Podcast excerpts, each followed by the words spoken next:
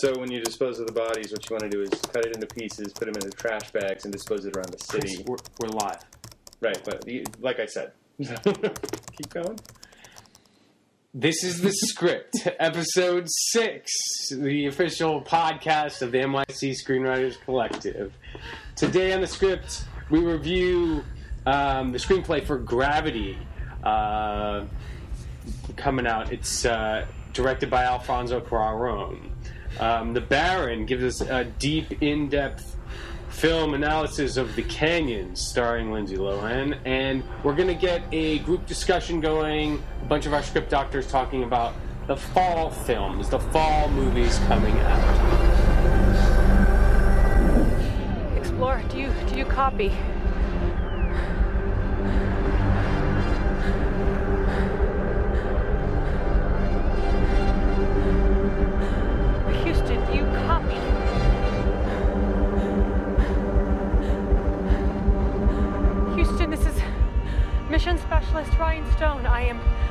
Structure and I'm drifting. Do you copy?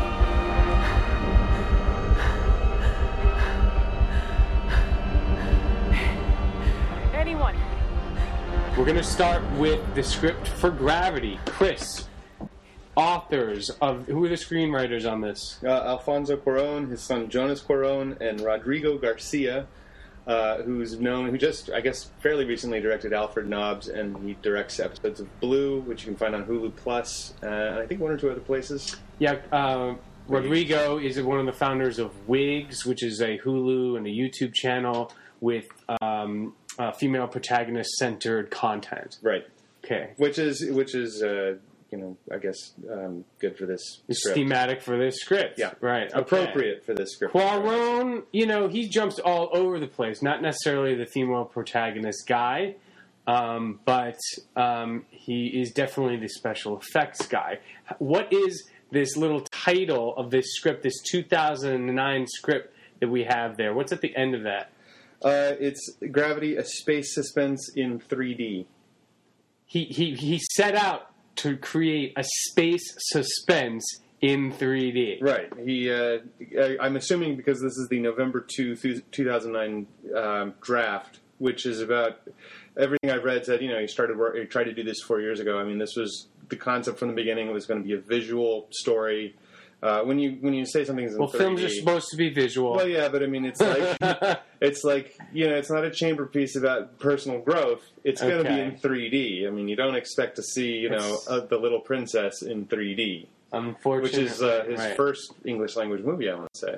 Was it? No, was it? I thought it was. No, no. It, it, uh, to go back far enough, um, a little, the Little Princess was like his first, and then That's he did- fantastic. Okay, so, so is yeah. known for Great Expectations, um, Y tu mama tambien, Children of uh, Men. Children of Men. He did uh, one of the Harry Potters, Prisoner of Azkaban. he did the what is considered the Empire Strikes Back of the Harry Potter series. what is the, the is most Prisoner- light Yeah, the Prisoner and of darkest? Azkaban. Is that what you're saying? Uh, yeah, I would say so because the previous two were Chris Columbus Mhm, uh, yeah, directed, a and so soft. yeah, you know they were Well, kids. way to get your so- paycheck and do the best episode in a series at the same time. So yeah, Because you're going to need that paycheck if you're going to wait seven years to make your next movie. That's how long it's been since Children of Men. What's Cuarón up to? apparently trying to get this made.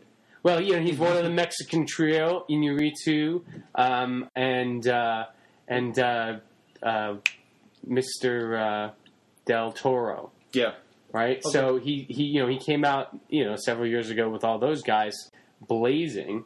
Um, let's see the the co-screenwriter Rod, uh, Rodriguez uh, Rodrigo Garcia. Rodrigo Garcia. Uh, he's Colombian. He's not Mexican. Right. Okay. So, getting towards the movie. You want to talk about the movie today, or do we, Yeah, we I, talk I, mean, about I guess so. you know the the murder you may or may not have committed before you walked in the door? Uh, let's go with the movie. I mean, Well, we read it. We read the script, so oh, fine. You know, yeah. So, what do you think of it? Gravity is very interesting. Okay, when Cuarón does his Ameri- when he did Children of Men, it felt like a European film to me. Okay, it felt more like a European post-apocalyptic action thriller, right? Right. Um, some the closest thing to a European, the closest thing to a European It was a heist movie essentially. Right, right. It reminded me a lot of um, of uh, I don't want to say layer cake or the way layer cake was like a European Bond. Um, the Constant Gardener, you know, was Yeah, a European thriller, so it had that feel to it. This script is has American movie written all over it. The dialogue, the comedy, it's all American Western kind of jokes. Yeah, definitely. I got that feeling. too. totally written for an American audience. Especially with um, shoot George the what's it Matt character, the George Clooney character. Yeah. Essentially, I mean, Lieutenant Kowalski? yeah, it was like I was Clooney, like- Clooney's Polish? yeah. Okay. Okay. Yeah, fair enough. It's just like that. It, it had American written all over it. Uh. You know, red, white, and blue, all you know, all through and through. Right. Which makes some of the stuff. I I don't want to say stand out, but it's like later on when when the main character is trying to survive, she doesn't go for you know.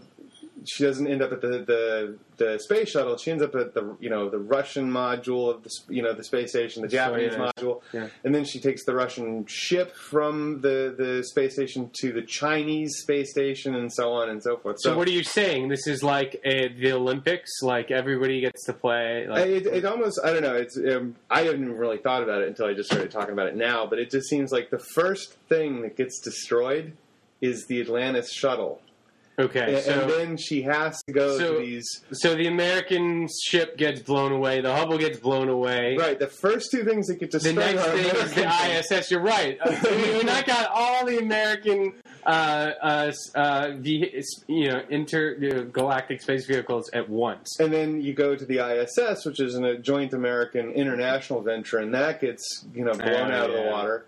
And so then she winds up at the Chinese space station, which my impression is going to break up upon entry, because Right. because I, I uh, it, it was that one that had the um, We're, we're getting out. We're Yeah, we're- running way ahead here. First, the most important thing you said is the main character, she. right.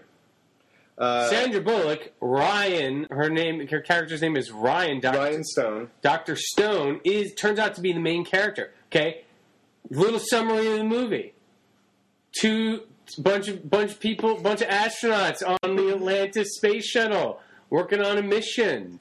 Okay, and the Russians, thanks very much, Russia, decide to blow up one of their satellites with like a missile, sending debris. ro- Not not just regular like regular debris, But like super debris. super debris that it that is in orbiting debris. Right. So every forty minutes, this debris comes around. That was an excellent mechanism. Yeah, that great Because a nice ticking clock. Yeah, every forty minutes, the debris is coming back. You better have she gotten out of has the way. she has a literal clock on her. You know, she has like sets a clock every yeah, forty minutes. yeah. So there's a literal at the one and a- midpoint. You know, she actually got like, six "Ah, minutes crap." till it comes back. It was a great job.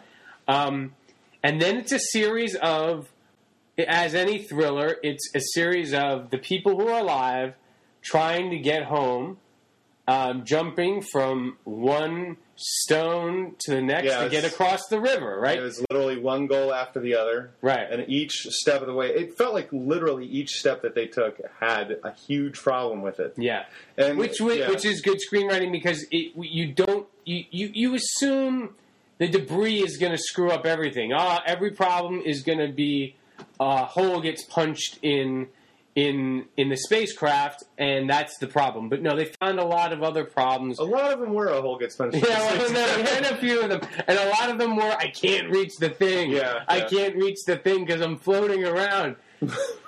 I mean, Or it's at an awkward angle, and it's like she's trying. It, when it, later on, when she's at the ISS, Uh-huh. the International Space Station, she has to unscrew something, and it's at an odd angle. my and- fir- first of all, this is kind of a retro thing. I mean, Yeah. these shows have been grounded.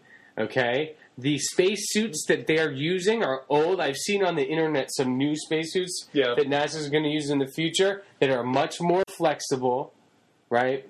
And I, I mean, I would have jumped ahead like slightly, at least like normal near future. But you know, they wanted to use all these old sort of. Uh, Well, it's, yeah, because I mean, the Hubble, I think the Hubble's going to be out of commission in a couple, like a year or 2 Mm-hmm. and obviously the Atlantis, RIP, the NASA space program. So okay, so but but but you know by the by the beginning of the second act, everybody's dead except Clooney, and uh, Matt uh, Kowalski and Stone. Kowalski, and Stone. What is this? Like a, a spin off of like of some eighties like like Starsky and Hutch or something? Yeah, basically. Uh, I think It's that, Starsky and Hutch in space. Starsky- Louis. Okay. Any- Anyway, looking back on it, you know, in all the ads that we see, it looks like because Clooney has star power, you kind of figure it's going to be the pair of them. And there's a there's a little bit of a budding get to know you maybe romance scenario where he's like, so what do you do for fun? Well, you see, I Clooney provides the comedy in the I, first I, I half took of that this. second- totally differently. Like, What did you she, take it? She's not really. Con- she hates space, which she says a couple of times. I hate it up here, and so he's just like kind of trying to take. He's done this forever, and it's like the thing that like led, I think, would lead a reader to believe that Mr. Kowalski or Commander Kowalski is going to be the main character is like he hates it because it's like his last time that he's going to be doing a spacewalk, and he's looking at this like he's going to miss it. and he's like the beauty of space, and she doesn't even want to be up there because she's a she's a she's a lab rat. She's a scientist who happened to do some interesting so experiments they, and they was tip their they their cards uh, as to who the main character is going to be. I think when the, the the Russians have shot the satellite and the, the debris is coming their way, and they're like, you have you know thirty seconds to get. You have, she needs thirty seconds to do this one job, replace a plate.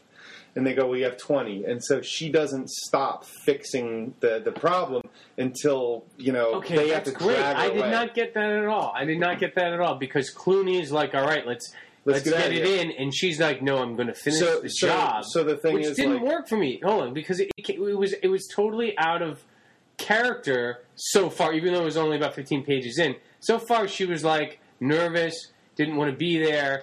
Um, and she didn't speak loud enough over the microphone.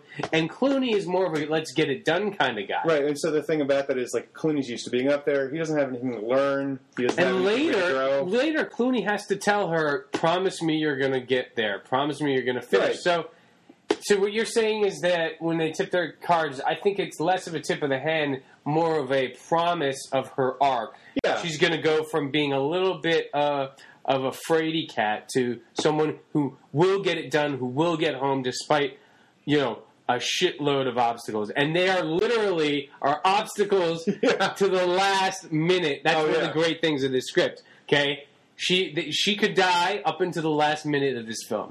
Yeah, and I have to admit, reading it, there were one or two moments where I thought, if they pile this on anymore, it's going to be a little parody. But I do think it worked all the way through. Well, the only thing that let, I let me believe that this thing was going to actually a possibility she could die was that this was like Cuarón and and he's like a Latin filmmaker and maybe this is not a fully Western movie. Maybe they could kill them. Well, okay, so the Or, or, or, I just had a little ounce of like Children of Men apocalypse. She gets there and Ben dies. And no, she gets there, and and you know Russia has nuked the United States. That was part of why. That's part of why they shot the satellite down. That And, was- that was and it's an apocalypse, and and there's a little boat, and she's gonna get. I, I kind of wondered because it's like you have this cloud of debris going, and it keeps growing every time it passes around. Because Uh-huh. every time it breaks, something more debris joins it, Right. and it's like, how are they gonna? How are people gonna have the internet? How are they gonna have satellite communication? and the debris is It's like- taking out all the satellites. I feel like maybe I feel like maybe there's been a nuclear war. Well, it, it doesn't. My, what I'm saying is like it doesn't seem like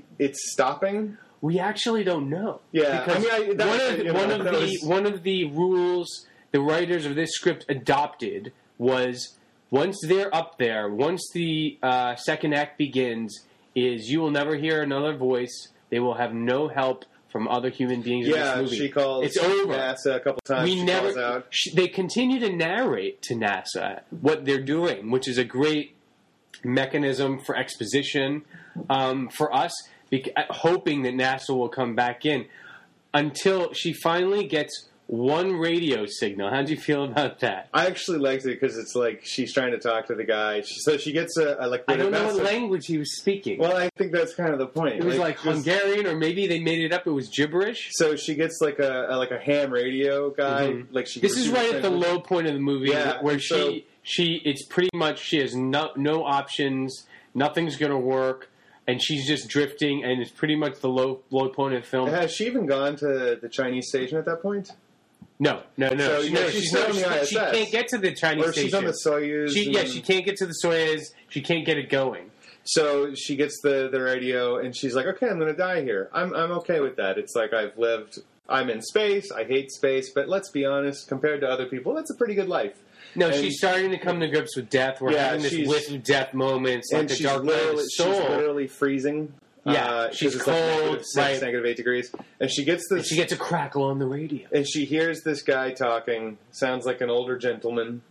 I think he even gets his kid on at one point. He, he no, she hears sounds of dogs, Oh, yeah. which is wonderful because Maybe we know that the person. one thing she has is is a dog. That's Yeah, the one thing that dog. Clooney got out of her is that she like has a little dog. She has well, and, kids. and it seems I think that speaks to character as well because it's not like she has a Labrador Retriever. She has like a little yippy dog that you can fit Yeah. in your bag. yeah, Um, and she's embarrassed by you know she's like yeah yeah. yeah, she, does, she doesn't even admit to it, right?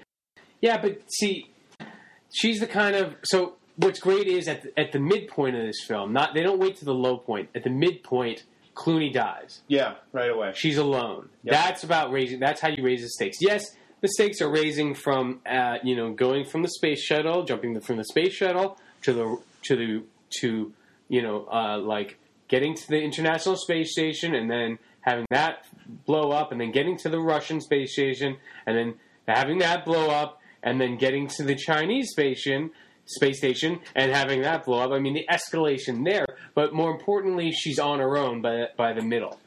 This was probably one of the few issues I had with this script was when Kowalski dies in the middle, uh, which is a great midpoint and a great raising of the And stakes. surprise, you know, Clooney dies, which, which is out odd, which is which is fine, you know. But I feel like you need another person physically there with her because.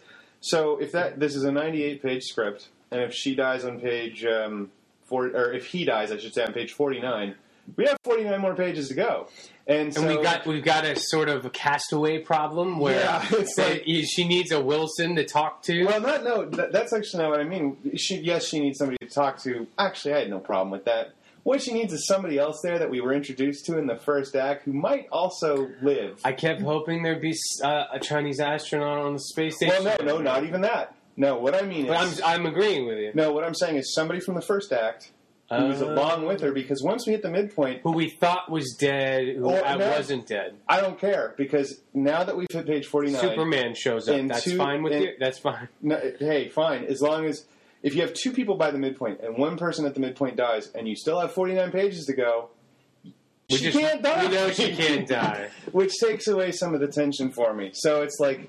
I, I, I kind of like it that there was a little difficulty because even I had it uh, with who's the main character.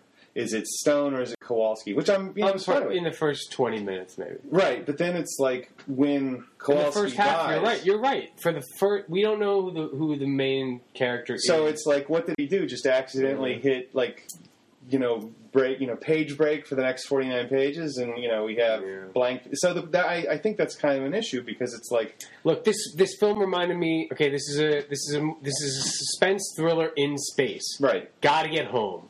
Okay, so this film reminded me a lot of any contained thriller, like um, we're we're we're halfway through. You know, you're still not out of the house. You're still not halfway. You're still not. You you still you're you're in a worse position than you have been in in um, what was the what was the one that was in a box buried. yeah, no, Okay, remember buried I didn't- contained thriller. right, yeah, It's literally, literally he's in a box, right? And he can't, and he has no one else um, in the box with him. But he's got a guy on a phone. He's got a uh, someone who calls him up who's supposed to be helping him. He's talking to at least two or three people on the phone throughout the whole movie. Um, so I agree with you to some degree. Now, once she hits the third act, Yeah. that's when I think things ramp up again because Well, now but that's it's like, yeah, no. Traditionally, that's why at the low point somebody dies, and she can be alone then, breaking into the third act. But but if you want to keep tension going throughout the rest of the second act, I mean, we know she's going to make it to the third act, and then because what are you going to do? Show pretty pictures of the Earth until the end of forty nine pages? No, you're going to have to have something. That said, I mean, it's kind of a minor problem because you know this is Well, while, this is this is you know for Cuarón, this is his Cuarón is known for uh, to- totally geeking out on camera angle, cinematography, special effects. Okay, he has these shots in his films that go on forever. yeah, because E Tu Maman Tambien was so effects heavy. Um, not effects. Okay, but no, they're It did hidden. it did they're really hidden. good. Cuarón's effects are hidden. He doesn't want them you to see them, right? He has all these great long, sh- long, uh, se- seemingly long takes in uh, Children of Men, where the camera follows you down the street and then somehow into the bus, and it creates um, more of a Well, that's an easy enough effect. You just put it on a steady cam and follow the person. no, no, no, no. He's doing. the He one- does impossible stuff, and he and he doesn't tell you how he does it. What he does is he digitally grafts two two Well- takes together. That's that's his secret. But he likes to geek out on the cinematography thing, so he can get two people together in a two shot talking, where he gets more of a theatrical feel, more of a going, to, you know, seeing a play kind of a feel. Sure, sure. And No, so you go to wrong, yeah. space, you go to you go to Gravity now, and he gets to geek out on all the cinematography stuff and a bunch of uh, real special effects stuff.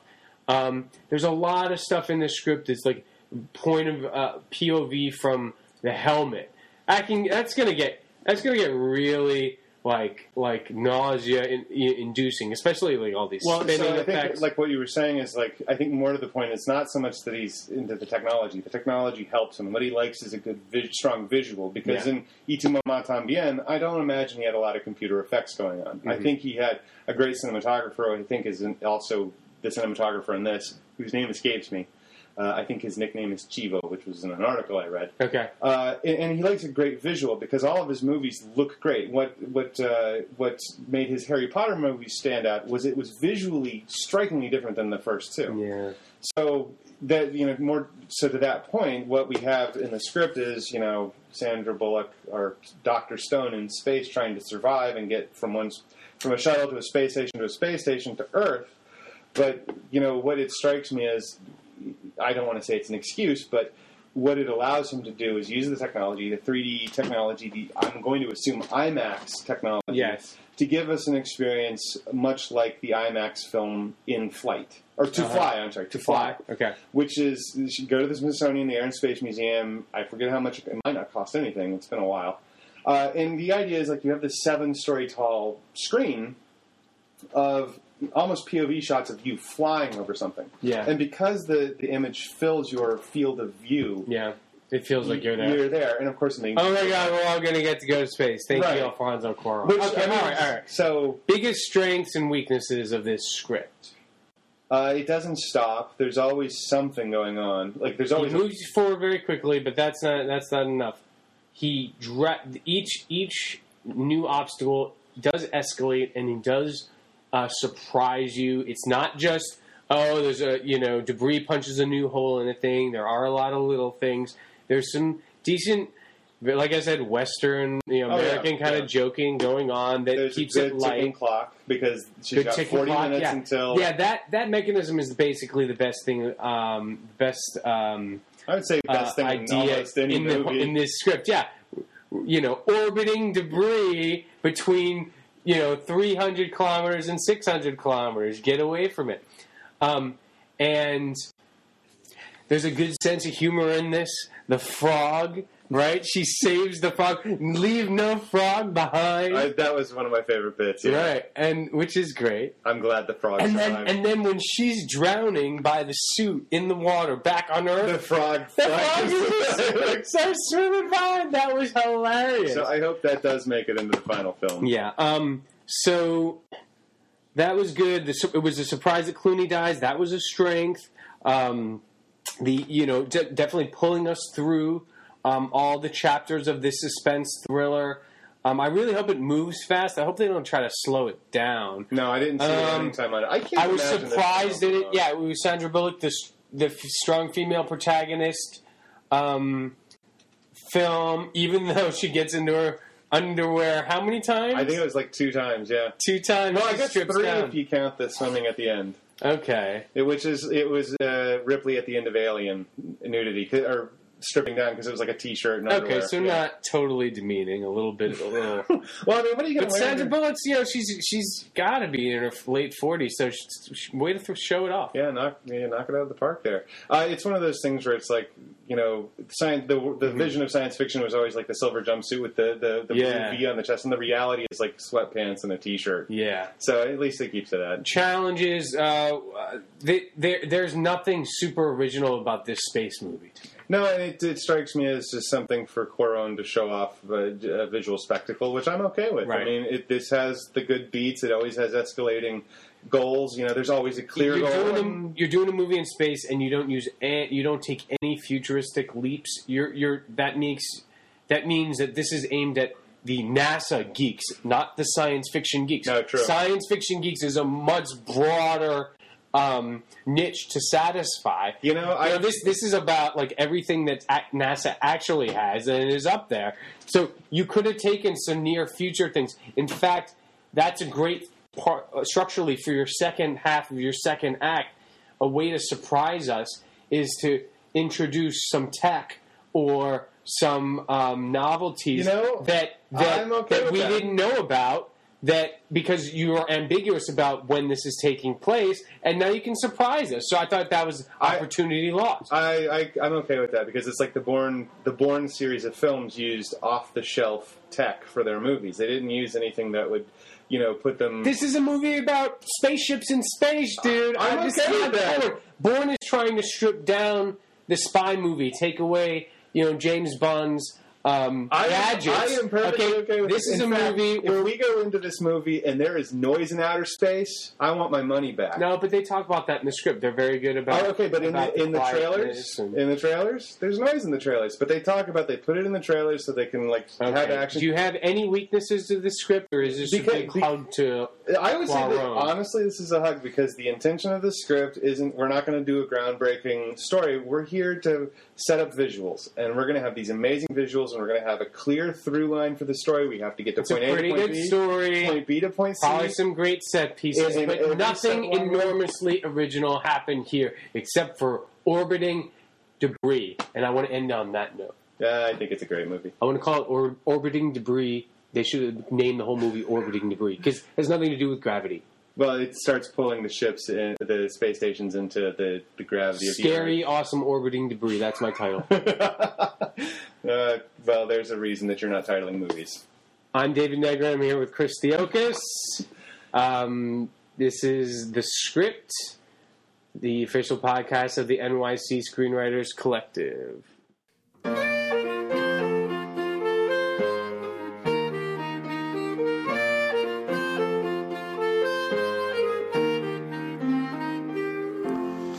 Good evening and welcome to the Baron's Corner.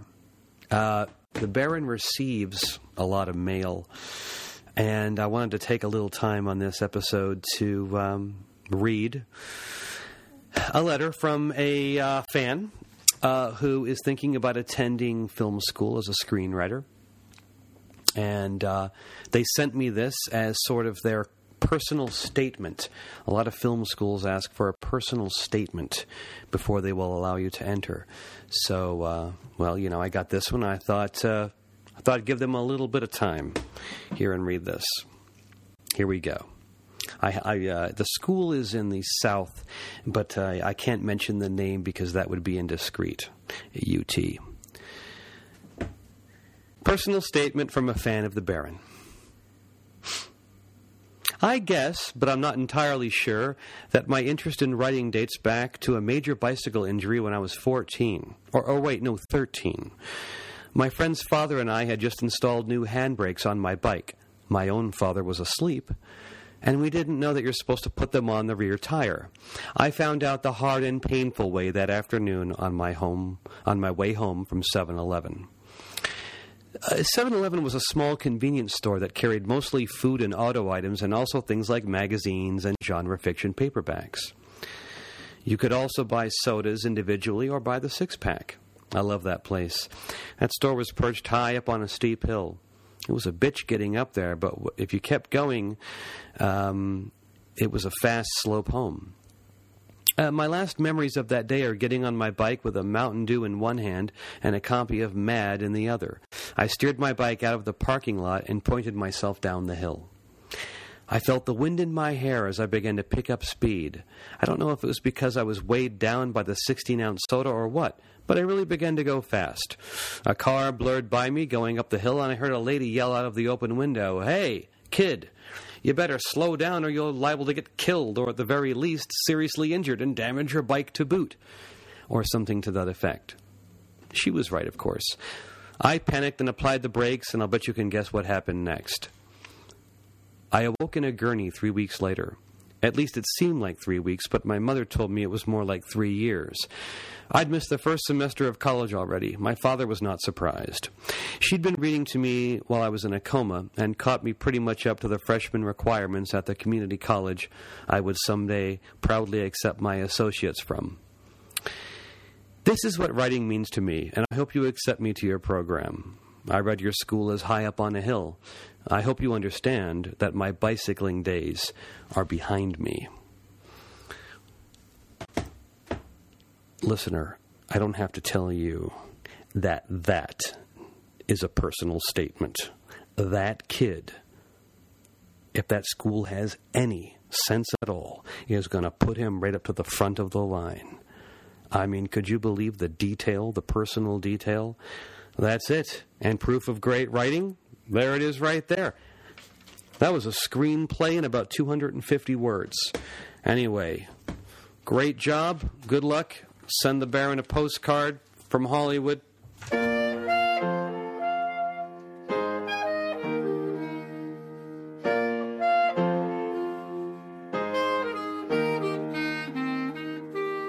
Now, the producers, on to the meat of the segment here. The producers sent me out to see The Canyons, which was released this year in 2013, directed by Paul Schrader, written by Bret Easton Ellis, starring Lindsay Lohan and James Dean.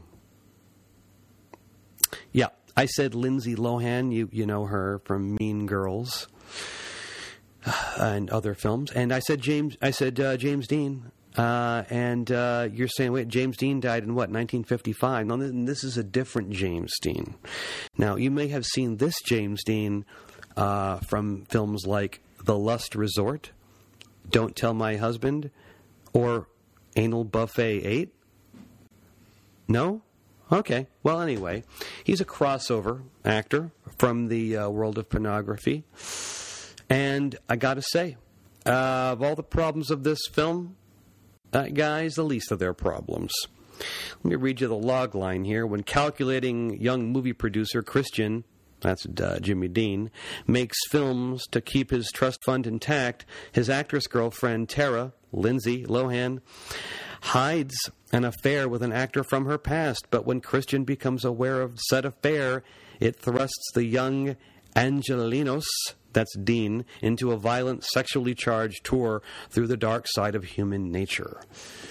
Um, Schrader, as you may know from films such as Taxi Driver and American Gigolo, is likes to plumb the dark side of human nature.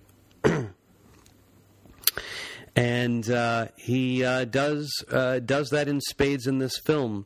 But interesting that he opens the film up with shots of empty movie theaters that have gone out of business, and about halfway through the film, you're wondering, you know, maybe the reason some of these movie theaters are dark is because feature films have sort of if they're not big tentpole superhero films, have become films like this. Uh, where's the great writing? Bret Easton Ellis. He wrote less than zero. You, you couldn't tell from this film. And uh, director Paul Schrader. Where is the subtlety? Where is the uh, world, uh, the inner world of the characters? It's more of a surface level LA. Actors are all whores, and some of them are psychotics. But I want to split from this film for a second and just say that it reminded me of Starlet, which came out the year before. And many of you can find this on your Netflix accounts. Uh, this one is an unlikely friendship between 21 year old Jane, that's Dree Hemingway, and the elderly Sadie, that's uh, Besedka Johnson, and they discover a hidden stash of money inside an object at Sadie's yard sale. Now, this was an excellent little film. Interesting also that Zoe Voss, who was the body double for uh, Dree during the uh, unsimulated sex sequence, uh, interesting, we had two porn stars in each film. One, the Canyons chose to use one as a principal actor, and the other one just used them as a body double. uh, anyway. Uh, Baron found that interesting. Starlet was done much better, and I think that Dree Hemingway's a spectacular find. The script was wonderful. It was wistful. Um, it didn't have any of the of the dark negativity and cynicism that the Canyons had. Uh, Paul Schrader making a film about people in their twenties. Uh, it's just like he forgot what it was like, I guess, to be in his 20s. Whereas Sean Baker and the writer Chris Bergoch uh, got it exactly. I think the film was just as smart as it needed to be. And it was a great film, and it was the one that I had hoped to be sent to, but alas, I was sent to the Canyons. That, I believe, is it. Um, my butler, what? No. I'm, no, no, just I'm. Why would I want soup? No, no. Why, why would I want soup now? Can't you see that I'm doing a radio review? Well, yeah. Just take it into the other dining room. Don't warm it up. It's vichyssoise. It's supposed to be cold. What do you? God, Henry, Henry. Uh, you probably have the same problem with your butlers that I have with mine. On that note, the Baron bids you a farewell and a uh, happy fall to come up. I'll say goodnight. Look for the small films, my friends, and I'll see you next time in the Baron's Corner.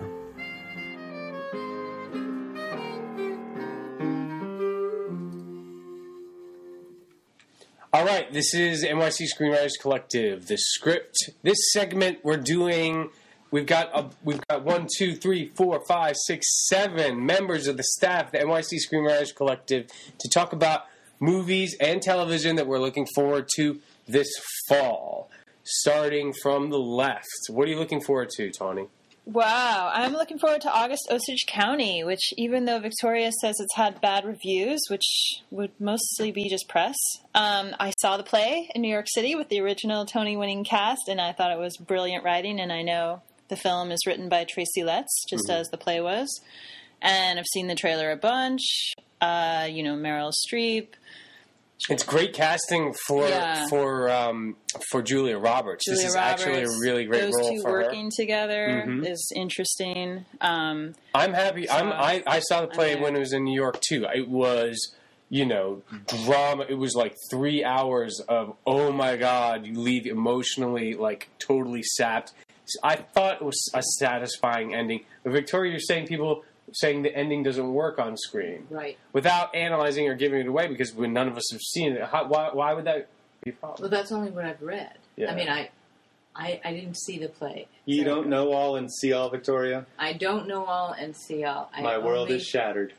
I can't even remember the ending. I just remember that saw I, the- was satisfied, and it I was, was satisfied. It was so too, relatable, even though it's so over the top. But you know, I think the, the if the ending worked in the play, there's no reason it wouldn't work on on film. Especially, you know, a lot of these plays that get made into movies, like um, um, you good men. Thank you. Uh, great example. That got improved. That is like far improved. But that's because Sorkin did like a bunch of drafts, you know, and he was answering to producers before he became Right. king of the world. Um, but I was thinking of Doubt. I was thinking of Carnage. Um, Carnage. Killer Joe. Carnage was only okay as a play. It, it didn't kill. Um, Doubt was very, very well received as a play, but Not well received as a film. because I mean, of the won- ending, was it because, of the, ending? But it won Academy Awards for the actors. actors? Yeah, certainly. But you know, the the problem with a play with an ambiguous ending, you know, a theater a theater crowd, Doubt has, has this ambiguous ending, not an ironic ending. Ironic ending is when we have a positive and a negative charge. It's just totally ambiguous. I think it That works works for for a theater. theater crowd, not so much for the movie going public. plays often have, but if you look at it uh, compared to movies, much more ambiguity in the endings. Who's Afraid of Virginia Woolf? Yeah, yeah. That was a successful play, Mhm. though it didn't win him any awards. The next one did, Delicate Balance. hmm But uh, the uh, any major awards, the um, the movie, uh, you can't get any more ambiguous. It's about a baby. It's not about a baby. It's about two homosexual couples. It's not about two homosexual couples. It ends with them at sunrise, just by the window. Now it's the new. It's the new day. Wildly successful film. Chris, what are you looking forward to So this fall? I am looking forward to Twelve Years a Slave. It's Steve McQueen directed. Uh, John Ridley uh, uh, wrote the script based on the book by Solomon Northup, who is the you know it's it, who it's about. It's his biography or autobiography. Uh, uh, a northern free black man kind of finds himself in the South, where he is. Cap, I, I want to say captured and held 12 years as Yeah, a slave yeah. in slavery. All star cast. in the am right? cast, yeah, Ridiculous. Michael K. Williams, Omar from The Wire, uh, Fantastic. Michael Fassbender, Chiwetel Ejiofor, oh, one of my favorite actors. Brad Pitt, Benedict Chewie from Red Belt. Paul Dano, Paul Giamatti. Um, All the all the winners. All And- the winners. This has Oscar written all over it it. does, and I think I, I really like John Ridley as a writer. He writes, he does novels, but he also has written a lot of uh, screenplays. He did um, U-Turn, an uh, Oliver Stone film, but my, one of my favorites. He did Three Kings. Oh, great, great script. Uh, great, great movie. script. He did. He does a lot. He, he's done a lot of television, including Justice League of America. Oh, forthcoming. You're jumping to the TV segment, Chris. But yes, But you know, so he's a. I really love him as a writer, uh, John Ridley. So I'd be, I, yeah, not just Steve McQueen, but I want to see this because of John Ridley. Uh, in terms of TV, it's already started. no, no, no, no. Oh, screw okay, go for it. Uh, Agents of Shield. Um, Agents of Shield. Breaking Bad's ending, so of course I'm a little upset. Okay. uh, Any Agents of- predictions? For no, God no. Because okay, I this is one of the few things that I've not spoiled myself on. okay, good for you. Um, Paul, what are you looking forward to in the fall? Uh, two movies spring to mind and a little bit of TV. Um, I do look forward to Captain Phillips. Um, I've only Mhm. really seen trailers for it and sort of caught on a little bit of buzz, but it's a classic Tom Hanks role. He plays everyman hero. It looks spectacular. It looks very, very well done. Tanker on the high seas. Um, I know the story relatively well, so I'm curious, and I think gen- the general population will know how it ends, and we all know how it ends. So I'm curious how the film will actually maintain drama and suspense when the ending is preordained. It's well documented exactly how it ends. But it looks tremendous, so I think they're probably going to solve that challenge uh, in the storytelling, and I'm looking forward to that. Well, uh, Billy Ray is listed as the uh, the first writer of it on IMDb. Uh-huh. Uh, I, mainly because I think he has a picture. Right? Uh, he did the Hunger Games, uh, the remake of State of Play, uh, Breach, Flight Plan, Suspect Zero is I think one of the Yeah. ones he got known for. I, Some sophisticated art there. Shattered Glass, Hart's War, Volcano, Good writing. Well, Volcanoes of That's Masterpiece. a, that's an- a very impressive thriller Masterpiece. Hidden Assassin with Dolph Lundgren. Oh man, Uh, he's got some TV Oh, under his belt. Oh, know- oh, even better, even better, Color of Night. Th- that is famous Bruce for Willis. reasons we can't talk about on this podcast. because this is a family movie. But I mean, the guy's got a good filmography, solid writer, and he's working with Paul Greengrass. Any TV you're looking forward to. Yeah, well, I started watching uh, Sleepy Hollow, and I think it's just really pretty tremendous so far. I Mhm. mean, uh, they're taking a classic um, gothic horror uh, mystical story. It's very well known to everybody. It has about two facts in the actual story. I was going to say, there's not a lot of meat to that myth. There's not. So they actually have built in a very compelling and interesting layer. I've seen two episodes. They're building in a very interesting layer of backstory um, about. Obviously, it's about the headless horseman. Yeah. Ichabod Crane comes back to life in the modern era. See, this is this is great. This is what they did with um, with Walking Dead. Is you don't have a lot of meat to the myth, so you build new mythology to it. This is what Battlestar Galactica did. Right. The original series didn't have a lot of meat Right. to the myth. You you build in your own. But the challenge is to make the story and the adding, basically adding to the lexicon of this story, just like Battlestar Galactica and all the vampire movies do. Yeah, Every time you make a vampire movie, you add a new fact to vampire mythology. I know, but you know the vampires came with a bunch. So Right. So This- with this show, this show, they actually seem to be keeping very much in the spirit and context and culture of the of the story and of the the context of the times it was written. And so they've added a witch's coven. They've added a uh, an apocalyptic prophecy that may or may not come true. They're having a lot of fun with Ichabod Crane being very gently puzzled by the modern. is it modern world. edgy? Is it edgy, or is it just sort of network? Is it pretty like, people with problems? Yeah. Uh, it's TV. It's TV thriller. You know. This But is there any horror thriller. to it? Because Ichabod Sure. Crane is a scary. Is there a little blood and guts? Sure. Great, that's Well, great. Because hey, he's headless, man. I want to see some blood and The, guts. the writing is Alex Kurtzman, Roberto Orci, and Len Wiseman, who did the uh, Underworld Um, and then in the pilot, franchise. Headless Horseman, he's a Hessian soldier. He runs around horseback on horseback without a head, waving an axe.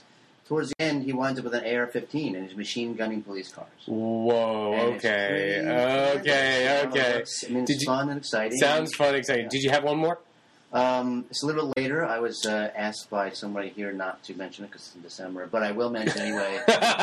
when it's not just uh, October, November, Mob City on TNT. It's Frank Darabont's new show. December. Uh, December 4th. It's on TNT. TNT is not a huge cable network, but it appears to be about um, crooked cops and gangsters in LA in the 40s, perhaps right after the war, during the war. That seems to me like an incredibly rich and who's uh, world of story that they can draw upon. who's the showrunner? Uh, it might be Frank Darabont, actually. So it might be TNT's play into into high end drama. Prestige. Yeah. This stuff's called prestige TV, basically. Right. And so all Yeah, baby. The, um, all the cable channels, you really want to get some prestige TV. Even the nonfiction channels like Nat Geo, Discovery, and History. the Weather Channel. The Weather Channel. awesome. Uh, they're all looking for ways to break into really genuine drama, and I think this is TNT's big show. It's a good time to be writing scripted TV. Victoria, this fall, are you looking forward to anything? You had a movie. I saw a movie. How's that? Okay, something that you saw this week that you recommend. Right. I recommend The Fifth Estate. Uh, uh, Justin Ca- uh, Cumberbatch. Benedict? Benedict Cumberbatch. It's in uh, theaters October 18th. Ah, okay. I got to see a sneak preview then. And your re- recommendation? I recommend it highly. It's written. Who, who wrote it? Daniel Dum Scheitberg, David Leigh, Luke Harding.